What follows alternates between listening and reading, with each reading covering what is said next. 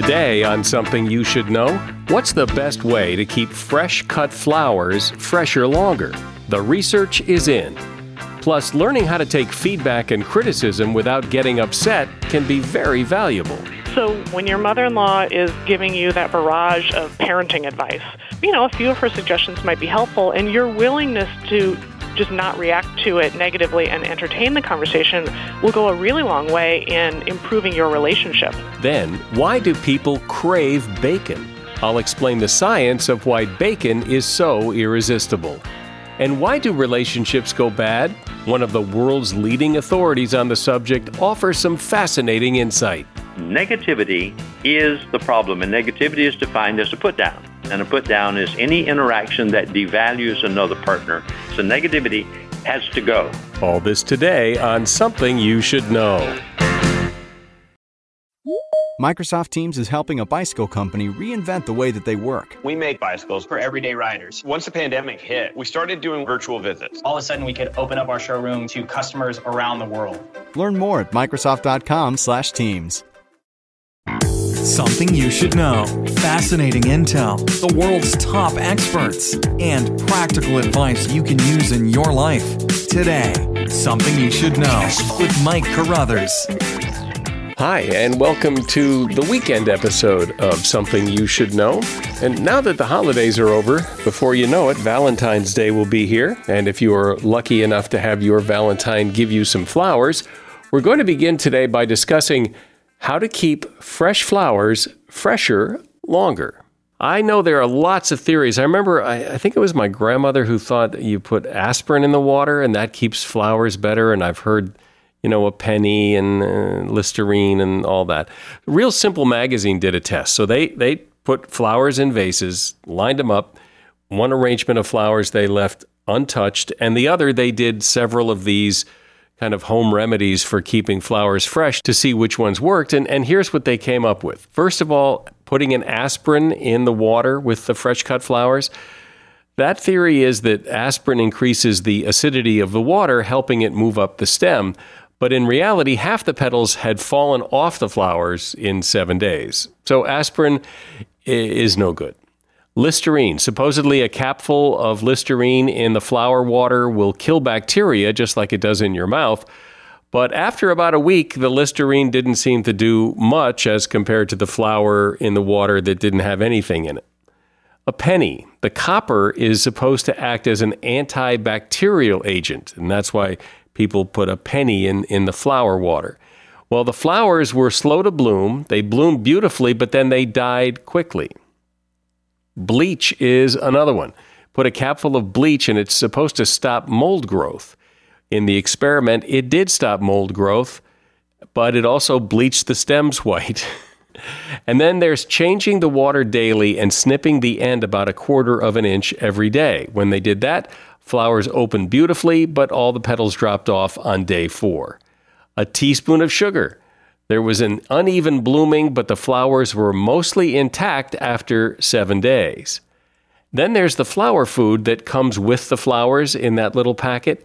It contains a biocide to kill bacteria, an acidifier to help stems drink water, and sugar to nourish the blooms. And it was by far the clear winner after seven days the flowers still looked good. So skip the home remedies and just stick with that packet of flower food that comes with the flowers, and you'll be much better off. And that is something you should know. You are constantly getting feedback from other people. Some of it is positive, some of it not so positive, some of it's downright nasty. But if you can get good at evaluating the feedback you get from other people and not get defensive about it, it can become quite valuable. Sheila Heen has been studying the subject of receiving feedback for a long time. Her book is Thanks for the Feedback The Science and Art of Receiving Feedback Well. Hi, Sheila. And so, why do you think that feedback or criticism, why is this so important? I mean, it, it's fairly easy to dismiss what other people think so why should we care about what other people think? So 15 years ago, we wrote a book called Difficult Conversations. And um, as we have worked with people around the world on their most challenging conversations, feedback shows up on that list, the ability to give honest feedback or to manage your reactions to unfair or um, off base the feedback you receive um, is a central challenge for human beings. Why is that, do you think? So feedback sits right at the junction of two core human needs. The first is the need to learn and grow. Um, that's a key part of happiness in life and satisfaction with life. It's why we take up hobbies in retirement. But alongside that is another core human need, which is the need to be accepted, respected, and loved the way you are now. And the very fact of feedback often suggests that how you are now isn't quite a-okay. Right. Yeah. Well, and people talk about, you know, uh, that they want feedback, but what we really want is very positive feedback, and we really hate the negative. Yeah, I think that's right. And it's further complicated by the fact that we use the word feedback to actually refer to three very different kinds of things. Um, the first is appreciation. Appreciation says, I see you, I get you, you matter, what you're doing is valued. And sometimes when people say, I wish I got more feedback, what they mean is, I wish somebody noticed all that I do around here. The second is coaching, and that's the kind that actually helps you get better at something. And that's the key for actually learning and growing, accelerating your own growth. But the third is evaluation. Evaluation is a rating, a ranking, it's a grade, it's a performance appraisal. It tells you what you can expect, even in a personal relationship.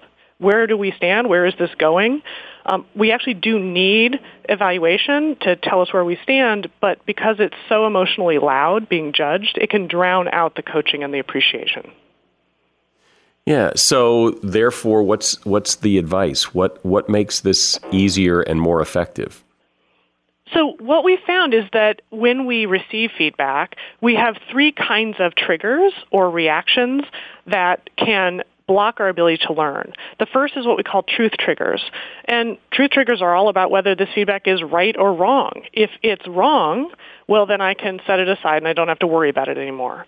If it's right, well, then I, I'm kind of in trouble. So we're, we're set up to be really good at wrong spotting, all the things that are wrong with the feedback.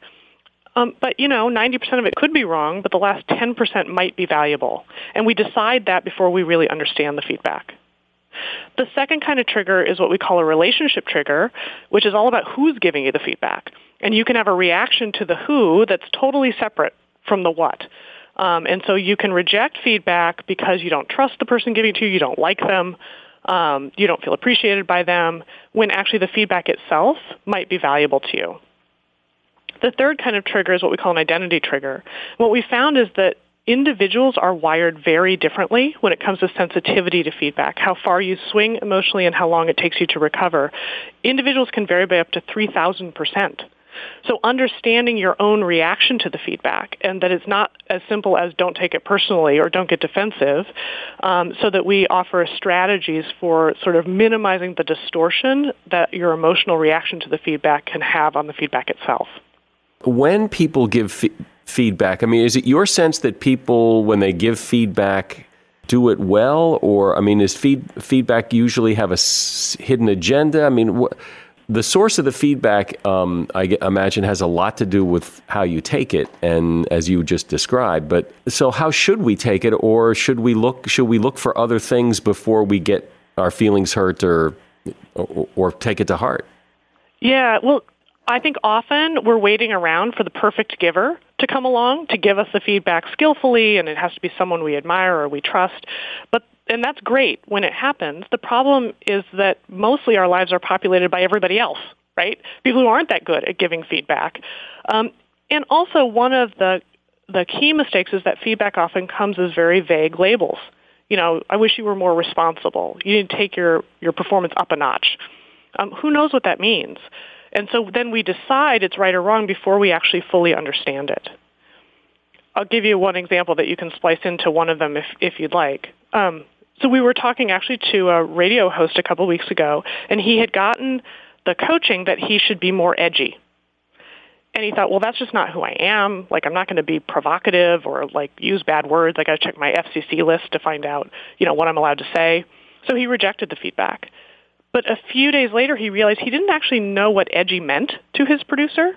So he went back to the giver and said, okay, what do you mean by that? And it turns out what the producer meant was, you know, be more vulnerable, be more emotionally open on the air. Um, and he thought, well, that's actually more interesting. You know, that actually is something I want to think about. How would I do that? What do you have in mind? And they had a much richer conversation about it.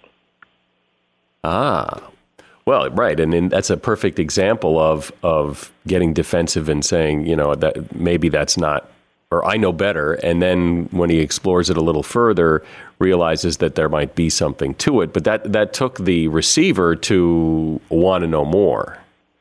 I think that's right, and I think that's why the real leverage here is with uh, coaching the receiver. How do you take feedback that's vague, unhelpful, um, maybe totally off base? um, and understand it well enough to see is there something valuable for me in this. Um, and at work, what the studies show is that people who do that, who seek out what's called negative feedback, and by that it just means you're not just fishing for compliments. You're looking for things you can improve. Um, those people adapt more quickly to new roles. They report higher satisfaction, and they get higher performance reviews. Um, so it not only helps you accelerate your own learning, but it also influences how other people see you. Is it fair to say that if somebody gives you feedback, horrible though it may be, that if somebody's taking the time to give you feedback, there probably is something there? There probably is something there, and feedback is often referred to as a gift. Of course, the problem is it often feels more like a colonoscopy right? So, so the question of are, is this person pausing because they actually are investing in me, and I should at least appreciate that? Um, or is is their feedback actually also coming from frustration in the relationship? So sometimes it's coming from you're driving me crazy, so here's how I want you to change. Um, and so part of the book looks at what about when the feedback is actually created by friction in the relationship and how do you understand that so that you see what you could do that would actually make a difference um, in improving that relationship. Well, I imagine that's kind of the hardest because, you know, people say all kinds of things as constructive feedback and it's all couched in anger and and friction and conflict, which it's kind of hard to see the gift in that. It, it is, they're telling you how you're impacting them. Um, and that can be particularly hard to understand because of the blind spots that we all carry. I mean, I don't have blind spots, but I know that everybody else does, right? Because that's the nature of blind spots is I can't see my own. So we actually need those people to help us see our blind spots. One of the most interesting blind spots um, that I found is that you don't actually hear your own voice. There's a little part of your brain that's very active as you listen to someone else decoding both language and the emotional tone. Um, but when you yourself speak, that part of your own brain turns off. It's why we're so shocked. I mean, unless you're a radio host and you hear your voice all the time and it's it's quite lovely, the rest of us are quite shocked when we hear our voice on a recording uh, because we don't actually listen to ourselves during the day. Um, so feedback about the tone of voice you're using and the way that it's impacting the people around you and your family, on your team, um, is a blind spot that's hard to understand, but important to understand in terms of how you're affecting those relationships. This is that's really it's a, such an interesting subject because nobody escapes this. I mean, there's nobody that doesn't get feedback in the, in whatever form it arrives, and you're right. It usually isn't perfect. It's usually not perfect, and and so to be able to don't you think it takes some real practice and some real effort to you know put away the personal and really listen to, to the message? I think it does. I think it's a lifelong journey. I mean, if if you want an extra helping of criticism in your life, write a book on receiving feedback. because suddenly everybody in your life turns up with things that they've been meaning and wanting to tell you. Um, and now that you're a professional feedback receiver, now's the time, right? But of course, you know, I have all of the same reactions, and I think one of the things I've gotten better at in the course of working on this book um, is actually to pause, to notice my own reactions, and to have a little bit more curiosity. Um, so over the holidays, I was invited to be a columnist for the New York Times for six weeks, answering reader questions about conflicts in their families um, and at work. Um, and as I'm sure you have also experienced, after the first post went up, there's you know all these comments in the public comment section, um, and some of them were really harsh. Um, you know, I'm shocked at how uninformed she is, et cetera, et cetera. You know, I'm a professional feedback receiver, so I did what good receivers do, uh, which is I cried and then I walked around, paced around my kitchen, arguing with people in my head. And I thought, well, is there anything I can say that doesn't sound defensive publicly? And I think the answer was no, because I did feel defensive. Um, and so it took a few days, I think, for me to listen to it to sort for coaching. Is there anything here for me to learn before I post the next installment? Um, and so, yes, maybe they're crazy. Yes, they misunderstood me um, in many cases. But maybe they misunderstood me because I wasn't being as clear as I might have been. And they didn't feel I understood their side of the conflict when I responded to the, the family conflict question because um, they're in a similar situation. And so that actually changed how I wrote the remaining five weeks because I would then reread my answers from the perspective of the person on the other side of the conflict that was being asked about. My guest is Sheila Heen. She is author of the book Thanks for the Feedback The Science and Art of Receiving Feedback Well. Do you own or rent your home? Sure, you do. And I bet it can be hard work. You know what's easy? Bundling policies with Geico. Geico makes it easy to bundle your homeowner's or renter's insurance along with your auto policy. It's a good thing, too, because you already have so much to do around your home. Go to geico.com to get a quote and see how much you could save. It's Geico Easy. Visit geico.com today. That's geico.com. So you own or rent your home, right? Sure you do. And I bet it can be hard work. You know what's easy? Bundling policies with Geico.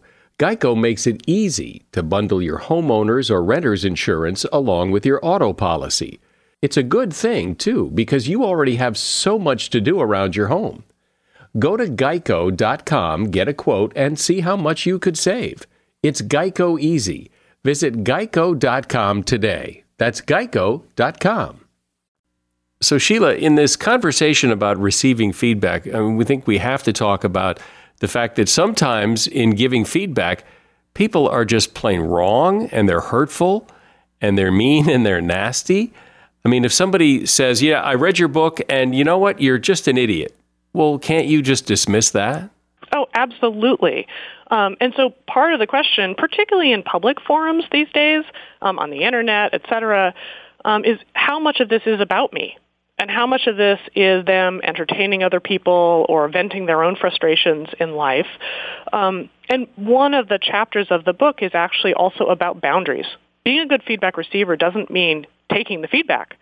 It actually means sorting for what's valuable and then making a good decision about setting aside what actually isn't valuable. And in the chapter around boundaries, we talk about um, situations where you may need to shut down the feedback to say either, I heard you, but I'm not taking it, obviously, or the criticism is so relentless and so destructive that I actually need you to either keep your judgments to yourself or I need to put some boundaries on this relationship.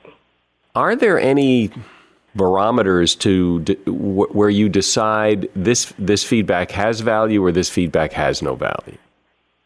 Part of the challenge in seeing yourself um, is that you often need other people's help, and so um, one of the things we recommend if you kind of can't decide, um, two things. One is go to someone that you trust and say to them, "Look, here's the feedback I got. I think it is wrong."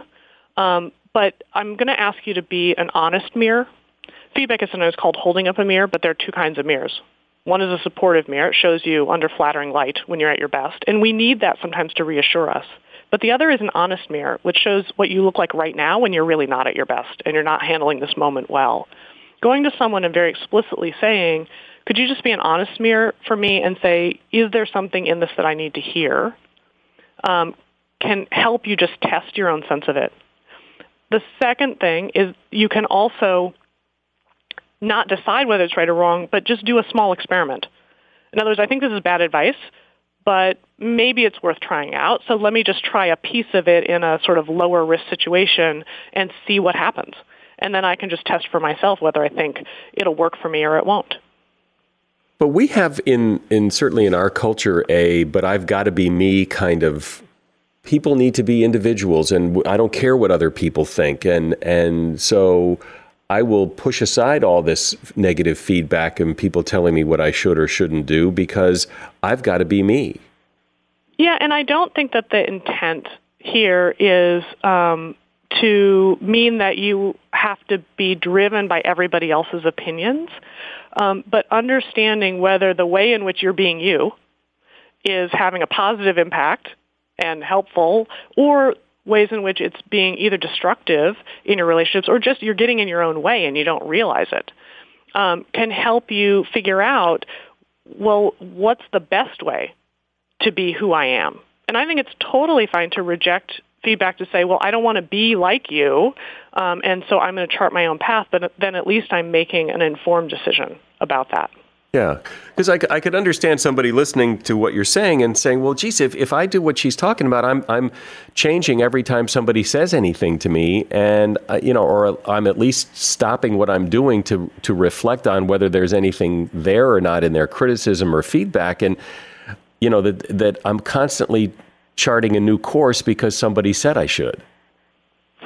Yeah, and I think actually um, hearing the criticism or the offhand comment from somebody else not as marching orders, but as and not as imprint of who you are, um, but actually just as input to consider um, is the goal. So, you know, when your mother-in-law is giving you that barrage of parenting advice um, in your first year of being a new parent, um, you may have decided to take a totally different route um, and style of parenting. Um, so I don't think you need to change course because sh- this isn't how she parented or thinks you should. Um, but you know, a few of her suggestions might be helpful, and your willingness to just not react to it negatively and entertain the conversation will go a really long way in improving your relationship with her, whether or not you actually take the advice. Yeah, well, and that's a that's a good example of the um, you know the mother-in-law thing because because that criticism is relentless and it's not like you can you know get that person out of your life and uh, so you do have to do something and and and if people criticize and give you constant feedback, it becomes I would think easier to dismiss it as you know I I just I mean not even hear it anymore. Right, and and it could be that her criticism is a way that she feels connected or involved. So hearing it for what it is, which is actually a relationship bid um, to be helpful, for instance, will help you also not react to it. The other thing I would say is, you know, our kids are growing up into a world where they really need to chart their own course, and they're going to learn more about how to respond to life's challenges and adversities and the offhand criticism um, by watching how you handle it um, than all your lectures combined. So it's a it's a gift to give kids the ability to to hear the bad grade or the unfair call in the baseball game um, as not who they are, but as information that helps them figure out, okay, well, if I want to improve this grade, what does this grade suggest about how I need to change the way that I'm studying or handling homework, et cetera, so that they see those challenges as opportunities to grow rather than, you know, a bullying comment that sends them reeling. Right. Well, it's that sends them reeling thing, I think, that's so, you know, it's the emotional gut response to being criticized and being told that, you know, there's a better way or you should do something different that that just that's the big elephant in the room that it's very hard for people to ignore. Yeah, and it starts so young. You know, my uh, eldest is now 14, but when he got off the bus in kindergarten, um, you know, in tears because kids were calling him stupid. Um, that's a key moment. So my instinct as his parent, of course, is to say, "Oh, honey, you're not stupid, right?" But if I do that, I'm just replacing their opinion of him with my opinion of him, and that'll work till he's about 13 or 14, where my opinion doesn't really count anymore. It's discounted because I'm his mom. Um, instead, what I want to do is try to help him um, find his own story about himself. And so, you know, this particular kid uh, has a good sense of humor. So I kind of looked at him in horror and said, well, are you stupid? And he said, no. And I kind of looked puzzled and said, well, then does them calling you stupid make you stupid? And he said, sort of laughed and said, no. And I said, okay, well, then why do you care what they think? Um, and if you know who you are, then you aren't knocked off um, knocked off balance by any silly, mean-spirited comment someone makes. Well, like I said earlier, I mean, this is something that applies to everyone. Nobody escapes this. We're all getting constantly getting feedback, often in the form of criticism and often in the form of some nasty criticism. And, and being able to handle that and deal with that and, and find the value in that is, uh, is pretty important. Thanks, Sheila. Sheila Heen is author of the book. Thanks for the feedback. You'll find a link to that book in the show notes. A new year is a good time to discover new interests. And if you have kids, a KiwiCo subscription will help your child discover something new all year long. As a subscriber, you get these very cool crates delivered to you that contain fun and innovative science and art projects, and they have different ones for kids of different ages. We've been KiwiCo subscribers for quite a while now, and some of the projects that my son has created are a pinball machine, a safe, a hand pump, and the most recent one, he actually built the headphones I'm using right now in the studio. Encourage your child to be innovators and creative thinkers. They won't believe what they can build and accomplish with KiwiCo. As a parent, I know it's hard to find new creative ways to keep kids busy while stretching their imagination, especially now. KiwiCo does all the legwork for you. Get real high quality engineering, science, and art projects for your kids. And don't be surprised if you join in to help, as I always do, because these projects are so much fun. KiwiCo is redefining learning with hands on projects that build confidence, creativity, and critical thinking skills. There's something for every kid or kid at heart at KiwiCo. Get 30% off your first month plus free shipping on any crate line with code SOMETHING at kiwico.com. That's 30% off your first month at kiwico.com, promo code SOMETHING. You've likely heard me mention and recommend the Jordan Harbinger Show podcast before. And the reason I mention it is well, yes, Jordan advertises his show here, and he does that for strategic reasons. You see, people who like this podcast are bound to like his podcast. He and I have a similar philosophy. In fact, I just spoke with him on the phone yesterday to compare some notes. Look, I really want you to give the Jordan Harbinger show a listen. He covers a lot of topics with big name guests like Seth Godin, Mark Cuban, uh, Kevin Systrom, one of the founders of Instagram. And Jordan's done really interesting episodes where he talks about his visits to North Korea, as well as how a professional art forger somehow made millions of dollars being chased by the feds and the mafia. So, as you see, there's a lot of variety, but one constant is Jordan's ability to pull useful pieces of advice from his guests. I promise you'll find something useful that you can apply in your life in every episode of Jordan's podcast. I enjoy the Jordan Harbinger show, and, and I'm not saying that because he's advertising. It really is good. Search for the Jordan Harbinger show. That's H A R B as in boy, I N as in Nancy, G E R. The Jordan Harbinger Show on Apple Podcasts, Spotify, or wherever you listen to podcasts. There are few people who have studied relationships as much as Dr. Harville Hendrix. And one of the fascinating questions he has tackled is why relationships, which theoretically start out happy, I mean, that's why you go into a relationship because things are happy, and yet so many of them become unhappy and contentious and dysfunctional. Dr. Harville Hendrix is the author of several books on relationships, including Making Marriage Simple. And Dr. Hendrix, in a nutshell, here, explain why it is so hard for a relationship that starts out happy. Why is it so hard to keep it happy and keep it from deteriorating? Our answer to that over the past, I think, 30 years now of singular focus on that question. In fact, the research started with Why Do Couples Fight uh, in 1977, is that the complexity has to do with the presence uh, in the relationship of unresolved issues from childhood that are not in the awareness of the persons involved. So consequently, they think that the everything going on is about the current things in the relationship, but actually what's happening is an intrusion of unresolved issues and unresolved needs from the past uh, that have not been addressed and can't be addressed because they're uh, mostly out of awareness. Unresolved issues in the relationship or unresolved issues even before the relationship or what? Yeah, unresolved issues between uh, their between their parents and themselves or their caretakers and themselves from childhood. Those issues that are unresolved, like the availability of the caretaker, the tone of voice of the caretaker, the absence of the caretaker, whatever the need was that didn't get met in childhood, becomes a part of the implicit memory system. And uh, in adulthood, you you um, you find yourself that you've married to somebody who is similar to those caretakers, who's not responding to the needs in the same way the caretakers didn't.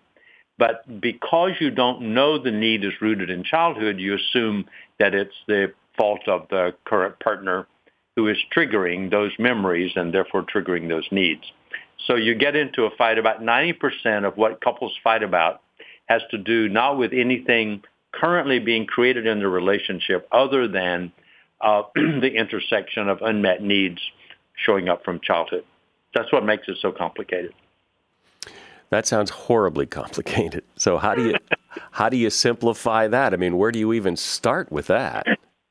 Well, the focus that we do is on the relationship itself. We, we focus on helping couples be present to each other, creating an environment of safety within which they can uh, share with each other uh, what their need is rather than just sharing with each other what their frustration is.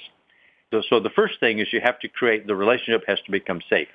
And the way it becomes safe is that we uh, literally train them in a form of conversation we call dialogue that makes conversation safe because conversation is the place where most is the most dangerous thing in the world is having a conversation.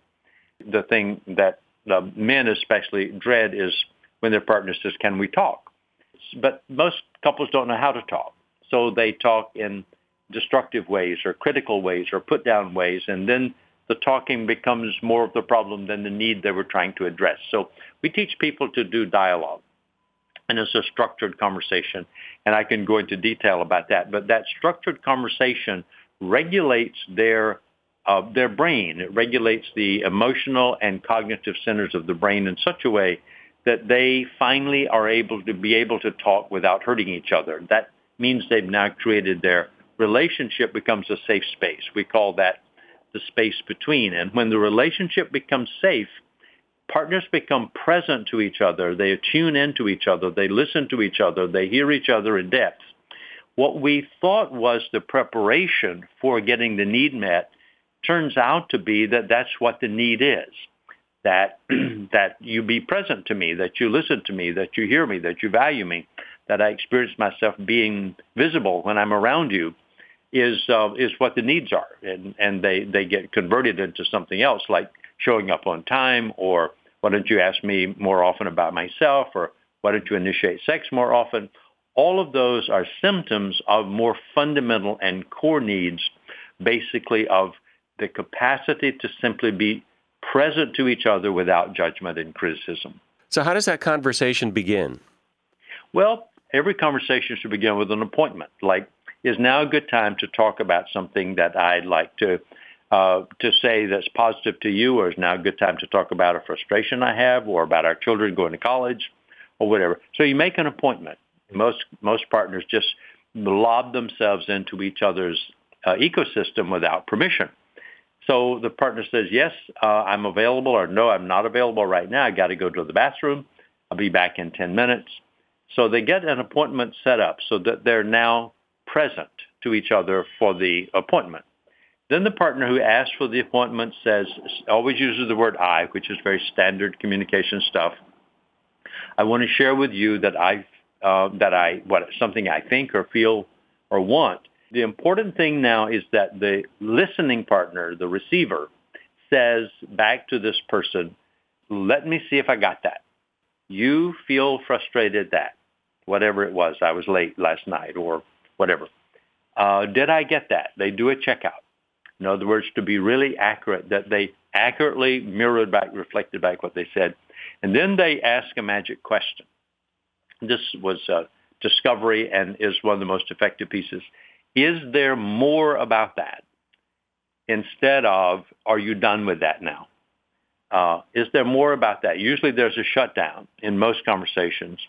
What we uh, encourage couples to do is just turn it to an update, to curiosity. Is there more about that? And the person says, well, yes, there is more. And they mirror that back until they, uh, until the answer to the question is, no, I, I think that's all that I have to say. And then the partner mirrors uh, a, summary and says, well, let me see if I've got it all and the focus is on all. If I got it all, you're frustrated with me because, uh, and that's uh, happened two or three times, and blah, blah, blah, blah, blah. Did I get it all? Yep, you got it all. And then you go into a little more depth and say, well, you know, I get that. I, it, you make sense. Uh, and the sense it makes is that when I'm late, it blah, blah, blah, blah, causes a consequence that frustrates you. I really get that. And then they, and we call that validation. That is, I see the truth in your mind. I see the world the way you're seeing it. And then they go to another step called empathy, which is, and I'm feeling, I can imagine that when I'm late, you feel uh, anxious and angry. Are those the feelings? And that's the empathic reach, to reach to the feelings that go along with the event. And then they switch sides and the other person says, well, is now a good time to talk with you about or to share with you my response to what you said. And so they stay in this dialogical space until they both feel uh, fully heard, fully validated, and empathized with. So that's sort of the way the conversation goes. And it can last two or three minutes. It can last sometimes uh, an hour or so. But uh, we found that Dialogue is the only intervention we do in Imago therapy, and you have to do it with some grace and skill. It's not just a mechanical wooden thing, but it's helping people have a safe conversation, and that safety is what they crave the most because when they feel safe with each other, then something really magical happens, and that's called connection. If I'm safe with you, I don't have to be defended. I don't have to wear my armor so that I can feel us being together. I can feel us as partners. I can feel that we are connected with each other. And connection is the other side of joy. It's like a coin. When you feel connected, you feel joyful. So the only thing that ruptures that is criticism, because criticism produces anxiety. Anxiety produces a defense. When you get defended, you don't feel connected anymore. So what we have to ultimately do is make all transactions such that our partner feels safe with us, no anxiety created, uh, connection is sustained, joy is felt. So it's kind of, that's a really short and condensed statement, but that's sort of everything in a nutshell. And do both people have to agree to this or can one person start it? One person can start it. In fact, uh, what we prefer is that both people show up in the same uh, place, like read the same book, come to the same workshop, go to the same therapist, and get it at the same time. It's just more efficient uh, so that they both agree, well, I think we'll try this. But, but I discovered, I learned everything I learned from couples. And what I've discovered that, um, that if one person uh, decides to drop defensive responding, like uh, somebody says, well, you know, it, it's time to go to dinner or where's my code or, uh, or, you know, those kinds of things that you could react to if the other partner would say something like, let me see if I'm getting this. You're, you're wondering where um, the, the code is, or you're wondering when we're going to dinner, or what was, let me see if I'm getting, am I getting that? If they start mirroring, in other words, doing non-reactive, non-defensive responding, the other person uh, we discovered will escalate for two or three more times because there's a kind of dynamic that's been set up in mutual devaluation of each other. They'll escalate a little bit, but if you'll sit with it for you know two or three more uh, transactions, the other person's energy can't be sustained uh, because it's like a tennis game. You're not hitting the ball the same way anymore, so the other person has to change their swing. So we found that one person can actually start this, but you have to start it, be consistent with it, not judge the other person for not doing it, and just simply sit with, I want to be connected to you. I want to hear what you're saying. You're valuable to me. So let me see if I'm getting what you're saying exactly right. And is there more about it? The other person, the dynamic has shifted with that from being mutually oppositional to one person being connectional. And if one person is trying to connect, the opposition can't be sustained. So yes, one person can do it. You can't fight with somebody if they don't fight back. Exactly. You you hit them a ball and they don't return it the old way. You can't play that game anymore. That's right. well, it does seem it's it's fascinating, and it seems when you lay it out that way, kind of like, well, of course. I mean, how how are you going to accomplish things the way most people go at this, and yet that's the way most people go at this. Yes, yes. Most people live in their defenses, and most relationships are defensive relationships. People seldom ever get to know each other. So I think the, the other piece to add to this is that we've been refining this theory now over time uh, in which we got down to what are the uh, invariants of a great relationship. And when and hands down, couples over the past 20 years have said there are three things. One is um, safety, uh, so that I can feel connected with my partner, we can feel connected with each other, and feel joyful. That's a great relationship. That's the optimal relationship. So then we've been observing what prevents that from happening. And we discovered that there's one thing across all relationship that prevents it from happening, and that's negativity. Uh, negativity, uh, which is, and, and by negativity we mean any interaction that uh, devalues uh, the, uh, one of the partners to devalue another person, they're going to react to that because their amygdala, the neurosciences are helping us understand that now. The amygdala, which is that part of the brain that registers the danger or its possibility. So if I roll my eyes or grunt or groan or say, what? Uh, that's not right. Uh, turn left. Um, and I put in this negative intensity. I'm putting you down your brain is not going to do anything but protect itself. And the first protection is to defend itself back by saying, well, you know, I don't like your tone of voice or it's left, not right, or so you go into mutual fighting. So what we've, we've been watching this over the years in our own relationship as well as in couples. And the uh, work we've done with this is that negativity is the problem. And negativity is defined as a put down. And a put down is any interaction that devalues another partner. And this can be minor all the way to uh, domestic abuse and violence and even war. That, that it's it's the it's the human ability to be to abuse at the at the minor level uh, to the major level. So negativity has to go. It has no place in the ecosystem of marriage or of any other relationship for that matter. But it it just has to go. And so couples, uh, so we are now in the process of, um, in fact, we're actually in the process of launching uh, what we hope will become a global movement called um, the 30-day zero negativity challenge. Um, and inviting people to go into a zero negativity stance for 30 days. Helen and I now do it at our weekend workshops.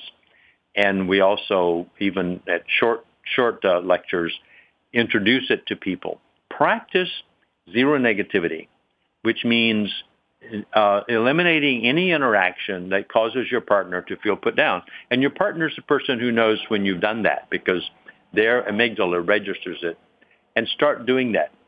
Um, and what we're finding is that two things. One is just the awareness that negativity is the enemy of uh, joy and connection and safety helps couples regulate their transactions more. And secondly, when couples do eliminate uh, negativity and sustain the elimination over a period of time, something like 30 days, the brain reconfigures itself and goes off defensive mode and into receptive mode. And people then begin to reporting those experiences we call connection and joy.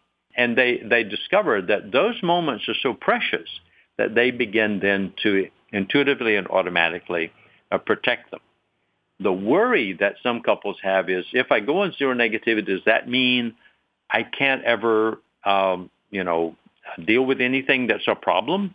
And our answer is when you go off of the uh, off of negativity, you can then deal with the problem because usually when you're negative, the problem becomes your negativity, and therefore whatever you want to address gets lost, you know, in the static. So if you if you turn down the negativity and finally turn it off, then you can actually engage each other. I want I want to go back. You said something really fascinating a while ago that that um, because we're so negative and defensive, that we never get to know each other. Right, right. You only get to know each other's how they protect themselves. Uh, and most of us know that. You say, well, you know, Harville is withdrawn. He's uh, quiet, or he reacts, or so forth. But knowing another person or allowing another person to know you requires that you are in a zone of safety because then you'll drop your defenses and become vulnerable about who you are, what you fear, what you love, what you desire, and you will live in that place of vulnerability. But if you're not safe, you're not going to do that. You will regulate your input to your partner, and they will never know who you really are. They'll only know the defensive self. And that's you're doomed if it's that. And most couples are that way, and they live in the defensive self if they stay married for 47 to 50 years. Um, and most couples bow out at about seven. Well, great. And what I like always liked about your advice is that it's actionable stuff that people can actually do with tangible results of making a relationship better. So I appreciate that. Dr. Harville Hendrix has been my guest. His book is Making Marriage Simple, and you'll find a link to his book at Amazon in the show notes. Have you ever wondered what it is about bacon? I mean, there's bacon ice cream, there's bacon everything, and people love bacon. Even vegetarians often say they love the smell of bacon. They don't eat it, but they love the smell of it. For many, it's irresistible. In fact, the average American eats 18 pounds of bacon a year, which is about 44,000 44, calories. But why is the smell of bacon so universally loved? Well, when bacon is heated, the fats melt and the sugars and amino acids have a very unique chemical reaction which releases a medley of around 150 volatile organic compounds from the bacon, which float through the air and create that amazing smell. Now, when the compounds reach the nose, they stimulate particular pathways in the brain, making people physically crave bacon. And it happens no matter what kind of bacon American bacon, Canadian bacon, British bacon. They all come from different parts of the pig, but they all create that same basic, unmistakable smell. Of course, there are a million health reasons to not eat bacon or any other processed meat for that matter, but the smell of bacon is so intoxicating, that's what makes it so hard to resist. Your comments and feedback are always welcome, and one way to make your feelings known is to leave us a rating and review on Apple Podcasts or wherever you get your podcasts. I'm Mike Carruthers. Thanks for listening today to Something You Should Know.